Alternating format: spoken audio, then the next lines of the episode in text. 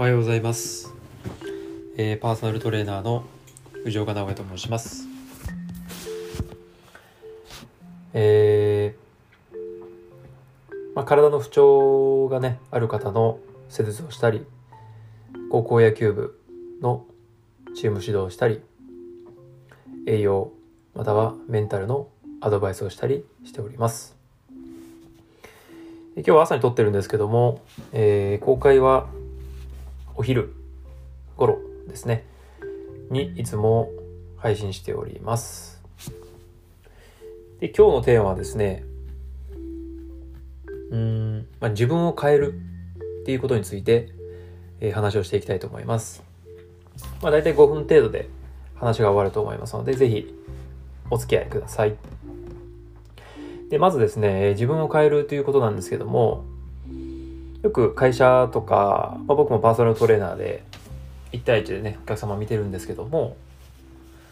うーんまあ職場でね嫌な人とかなんか全然合わない人がいるんですよみたいなことを言う方がねいらっしゃると思うんですけどもうーんただまあ結論から言うと相手を変えることはできない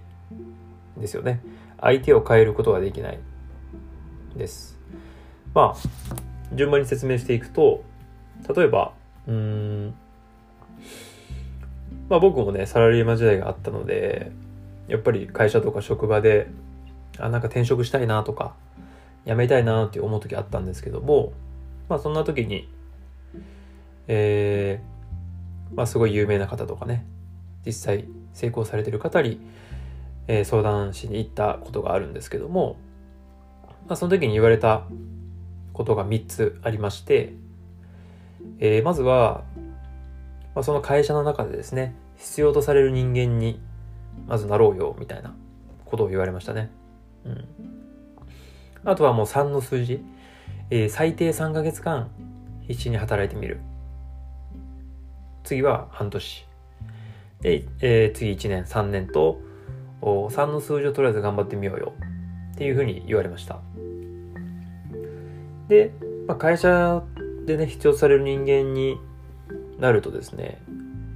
まあ結構毎日努力努力をすると思うんですよね。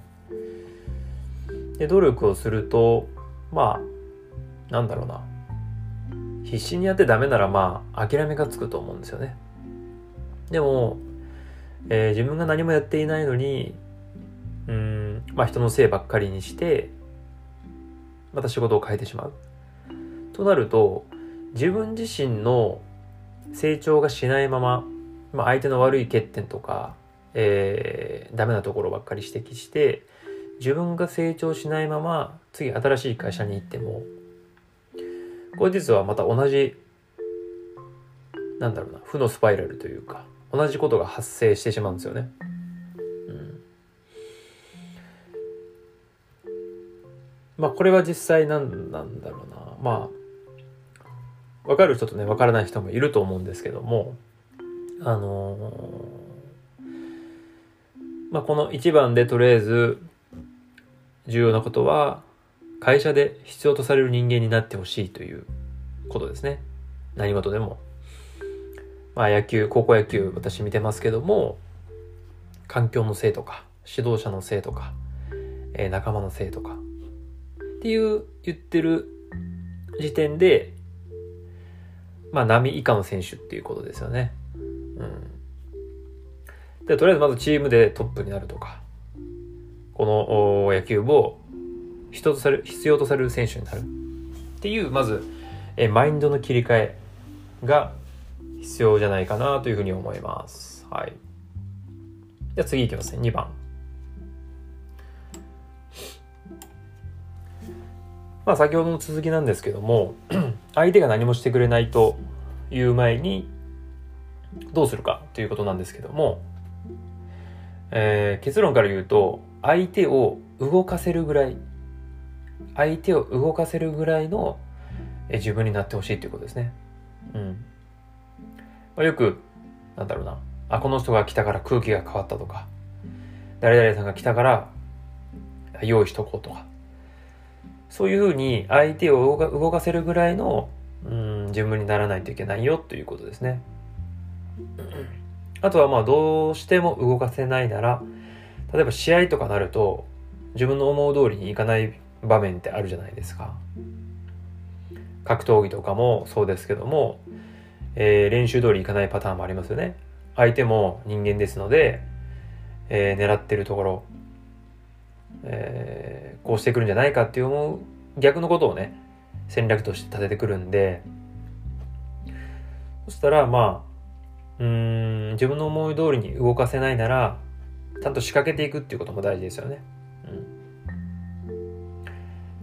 例えば相手が動いてくれないんだったら動かせるような仕組みとか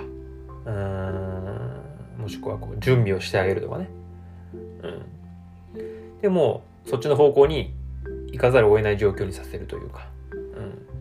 うん、で結果的に、まあ、相手の気持ちにこれはなっているじゃないですか。相手の気持ちを理解した上で準備をしてあげるとか、うん、相手の理解を相手の立場になってこういうところかゆいから、えー、先に手を差し伸べてあげるとか、うん、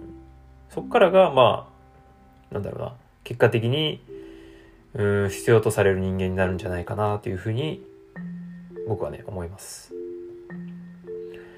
あとはまあ背中を見せるっていうことですよね。まあよく背中を見て育ちましたとか。昔まあ今はあんま聞かないかもしれないですけどもえー、相手の背中を、相手の背中をっていうか、ね、自分の背中をしっかり見せて、えー、言葉とか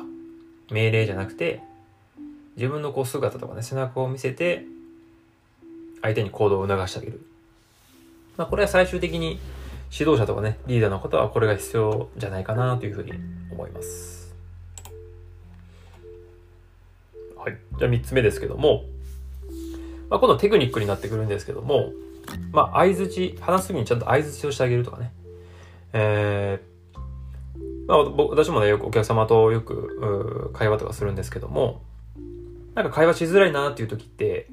相づちをしてくれてない人が結構多いと思います。えー、こう、自分が例えば言いたいことを言い終えた時に、うなずいてくれる人とうなずいてくれない人っているんですよね。でここでうなずいてくれないとあれ理解してくれてないのかなっていうふうに思ってしまってなんかこうスムーズに会話ができない場面ってあると思うんですよね。でこれ逆の発想で、えー、相手が喋ってる時は必ず相づち相手のペースに合わせて相づちをしてあげるそこで初めて共感が生まれますのでうんまあコミュニケーションという意味でも相手をこうなんだろうなうん興味というかね、あ、この人私のことちゃんと聞いてくれてるんだ、みたいな気持ちになってくれるので、結構この相づちですね、大事かなというふうに思います。で、最後4つ目がですね、えー、まあ、最初にも言いましたけども、他人は変わらないということですね。他人は絶対に変わり変わらないです。他人が変わった、変わったなって思う瞬間は多分自分が変わってるはずです。ね、よく相手は鏡って言われますけども、うんこの人が言っても聞かないけどあの人が言ったら聞くっていうのがありますよねこれ完全に鏡なのではい、まあ、鏡の法則っても言われますね。で、えー、あもう結構時間がね経ちますね。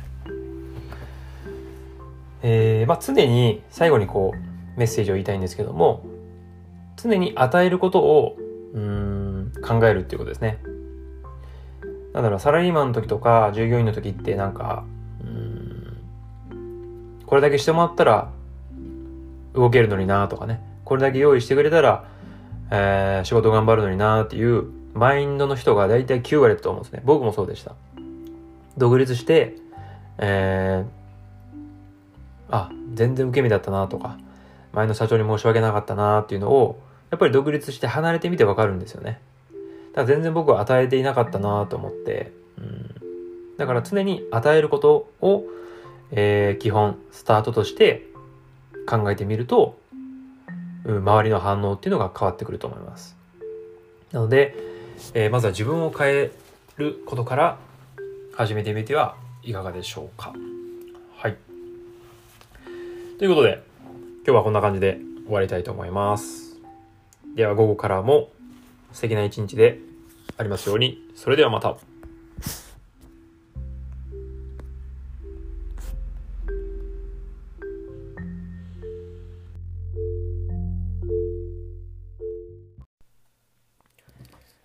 はい、おはようございます。えパーソナルトレーナーの藤岡直江と申します。え本日はですね、えー命令で動く時代は終わったという命令で動く時代は終わったについて話をしていきたいと思います。で、私自身、えパーソナルトレーナー、えまあ、体のね、不調を、不調がある方に施術をしたり、え高校野球部の指導をしたり、栄養、まあ、メンタルのアドバイスをしたり、えーそんな感じで体の専門家として活動しております。で、本日はですね、命令で動く時代が終わったということなんですけども、まあ私は今年齢32歳なんですけども、まあ小学校、中学校、まあ大学ぐらいまではやっぱり監督とか指導者、うんまあ、もしくは先輩とかね、まあ、絶対、えーまあ、間違ってたとしても、とりあえず監督言ってるから、えー怒っとくから、えーやっとこうみたいな。で、それで、モチベーションとかいうよりも、もうそれが怖くて、動かざるを得ない環境だったっていうのは、えー事実だと思います。もっと私たちを教えてくれていた、えーまあ、40代、今40代、50代ぐらいの先生方とか監督さんとかは、まあ、暴力とかっていうのはもう挨拶代わりみたいな感じだったと思うんですけども、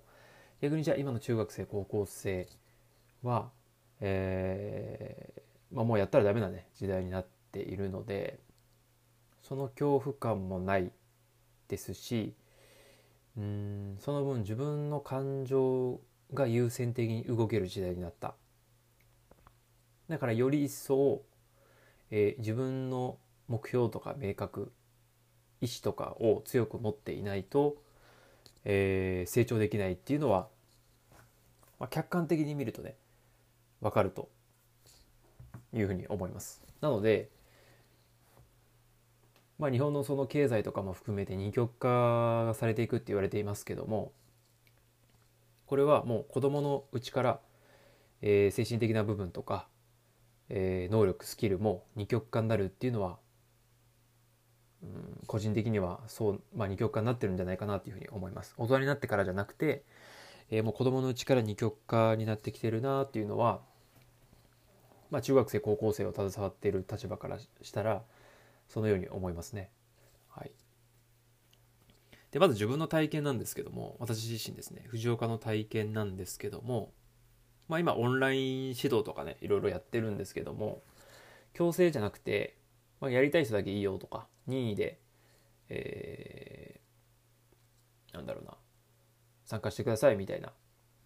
話をしてるんですけども、えーまあ、もちろん僕も仕事でね、えートレーナーとしてやってるんですけどもうん、まあ、来る選手とね来ない選手ってやっぱ分かれます。まあうんなんだろうな。僕は高校生の時からもうプロでやりたいプロ野球の世界に入ってプレーしたいっていうのを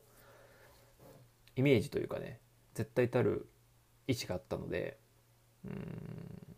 夏の大会3年生の大会が終わろうとその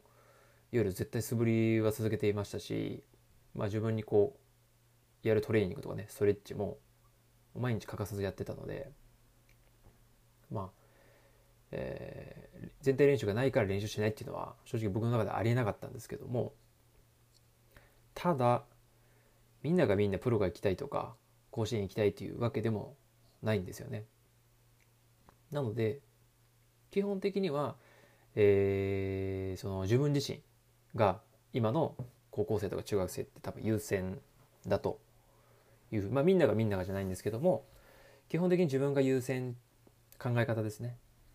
いや自分はこうしたいんでやらないですとかっていうのが言える時代になったんじゃないかなっていうふうに思います。僕らの時代はねそんな絶対ダメでしたからね。じゃあそれで、えーじゃあ指導者側はねじゃあ生徒側生徒とか、えー高校生とかのね言う通りにしとけばいいのかっていうとそうではなくてですねうんその中でもやっぱりこう暴力とか、えー、怒鳴り声上げて引っ張っていくことも可能なんですけどもでもそうだと本当の意味で信頼というかね、えー、信頼が勝ち取れないと思うのでやはりうんその指導者トレーナーとしての、えー、人間的な魅力ですよね。信頼があるのかとか、えーまあ、今日 Facebook で朝あげましたけども、まあ、今は商品とかね、えー、なんだろうな。どこに行っても味が変わらないとか、えー、どこに行っても同じ商品だとやっぱり価格競争ですね。値段が安い方を選んでしまうんですけどもでも、えー、この人が言ってるから買おうとかこの人が使っているから使おうとか、えー、いうふうにこう物から人ですね。人に信用を置く時代になってきてるなっていうふうには、まあ、キングコングの西野さんとかも言ってるんですけども本当にそうだなと思って、えで無意識のうちに僕らってそういうふうに移行してきてるんですよね、うん、自然に。だから、えーまあ、私自身トレーナーとしてやってますけどもうん、まあ、もちろん信頼してねずっと長年来てくれてるお客様もいらっしゃいますし、えー、一回来てもう来ないっていう方ももちろんいらっしゃいます。なので、まあ、どれだけその自分自身特に個人で戦ってる起業家さんとかパーソナルトレーナーの方っていうのは、まあ、人間的な魅力とかね、えー、いかに信頼できるのか信用があるのかっていうのが非常に大事かなというふうに思います。なんかこれ僕もちょっと反省なんですけども全員がねオンライン受けてくれるかなと思ったんですけどもやっぱりなんだろうなあまり来てくれなかったんですよね。はい、っていうことはまあ日頃のグラウンドに来てね練習してる時っていうのはあくまで強制という感覚で、えー、来てたんだなっていうのがちょっとまあ本性というか、ね、それが分かれ、ま、分かりましたよね。うん、だから自分自身の、えー、伝え方また自分自身の魅力っていうのも全然まだまだなっていうふうにちょっと改めて反省ししてる次第であります。はい。で、最後に、あの、まあ、有名なこのマズロー、マズローの承認欲求っていう、ね、本も出てますけども、えー、最初に生理的欲求、まあ、安全の欲求、で、所属と愛の欲求、で、承認の欲求、自己実現の欲求。まあ、生理的欲求はね、えー、寒い、暑いとかね、ありますよね。食べたいとか。で安全の欲求は、まあ、家に、家にいるとか、あまあ、戦争がない世界とかね。であと所属と愛の欲求っていうのはこれもまあえっ、ー、とコミュニティとかね会社に属しているとか家族とか愛されているとかねそういう欲求ですね。で次が今一番多いんですけども承認の欲求ですね。これは多くの人がほとんど満たされていないです。自分が承認承認されていない、うん、なんですよね。えー、だから自分の存在は何だろうとかね。この会社にいる自分の存在って意味があるのかなとか、えー、社長とかは給料を上げてくれるけどで私の気持ちってそんなんじゃないんだよねとか。